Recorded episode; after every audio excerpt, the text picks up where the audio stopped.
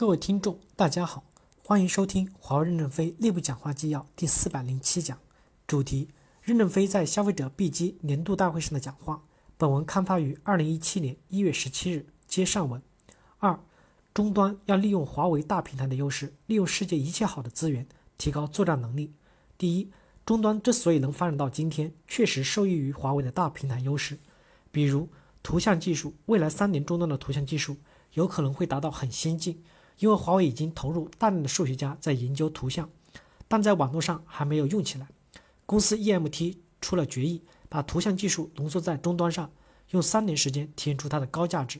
又如法国美学家所设计的东西其实很漂亮，你们也可以好好的利用。华为平台输出一些研究成果给你们使用，一点点的垫高你们的作战能力，增强竞争优势。你们要心胸宽广，善如接纳，不要以为封闭起来就是做就是玩。第二，消费者业务要和我们的企业业务、运营商业务捆绑起来，抓住某些方面的优势资源，在一些领域做到独家，就有独家的小市场。比如，华为办公系统可以放到云服务里，让社会用了这个终端，也可以用作小公司的办公系统。BAT、亚马逊、Google 能提供的云服务，我们都应该开放，允许他们接入到我们的系统中来，因为他们对消费者的理解比我们深，但是我们在办公系统的能力很强。我们不是说要和 B T A T、亚马逊、爱立信竞争，谁有优势我们就用谁的，扩大我们用我们手机的用途，增加手机的销量。云服务不是我们的目的，卖手机才是我们的目的。我们还要加强网络安全体系的开发。有些消费者担心自己的数据导在云上，就可能会导出问题。因此，现在我们这个体系已经进步很大，但还要关注个人隐私的开发、使用，甚至可以跟世界有名的开发商合作。因为在加密系统上，我们永远赶不上别人的水平。第三，对于双品牌问题，终端手机搭载华为品牌，过去是受益的，因为规模还小。当你们做大以后，华为则可能代表保守。华为的价值文化是修万里长城，重视扎扎实实的挖基础，把墙砌好，否则不到两千年，万里长城就倒了。但是终端不一定是这样的文化，因此有利的时候是一定会有弊的。既然我们已经选择走双品牌这条路，只有继续往前走，不断的审时度势，来研究如何适应客户的需求。如果在国外，你们觉得双品牌这条路走不通，也可以品牌合并。三、和谐共赢、竞争合作。苹果、三星、华为是构成世界终端的稳定力量。我们要和谐共赢、竞争合作。灭了三星、灭了苹果之类的话，无论公共场合还是私下场合，一次都不能讲。谁讲一次就罚一百。CBG 人力资源部设一个微信号，把罚款存起来。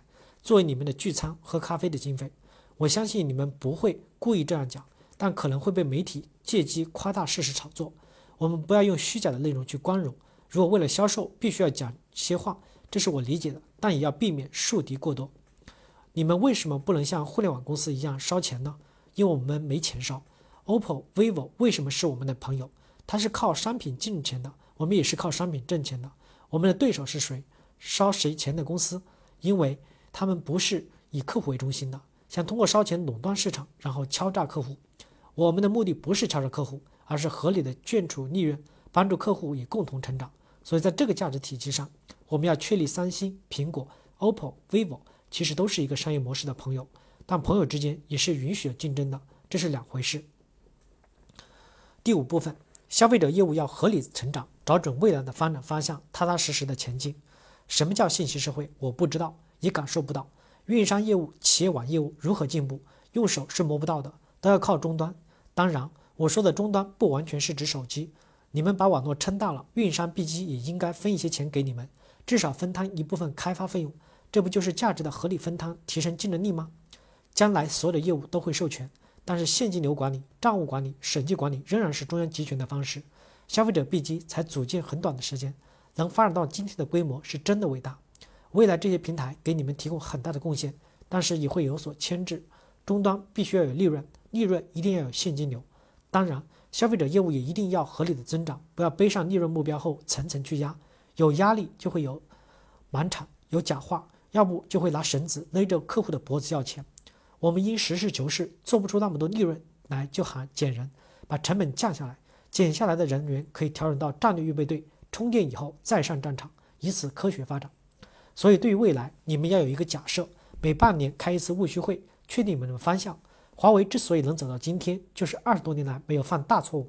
虽然小错误天天不断，所以终端也不要犯大错误，踏踏实实的走，越走越厉害，逐渐走向行业的领先。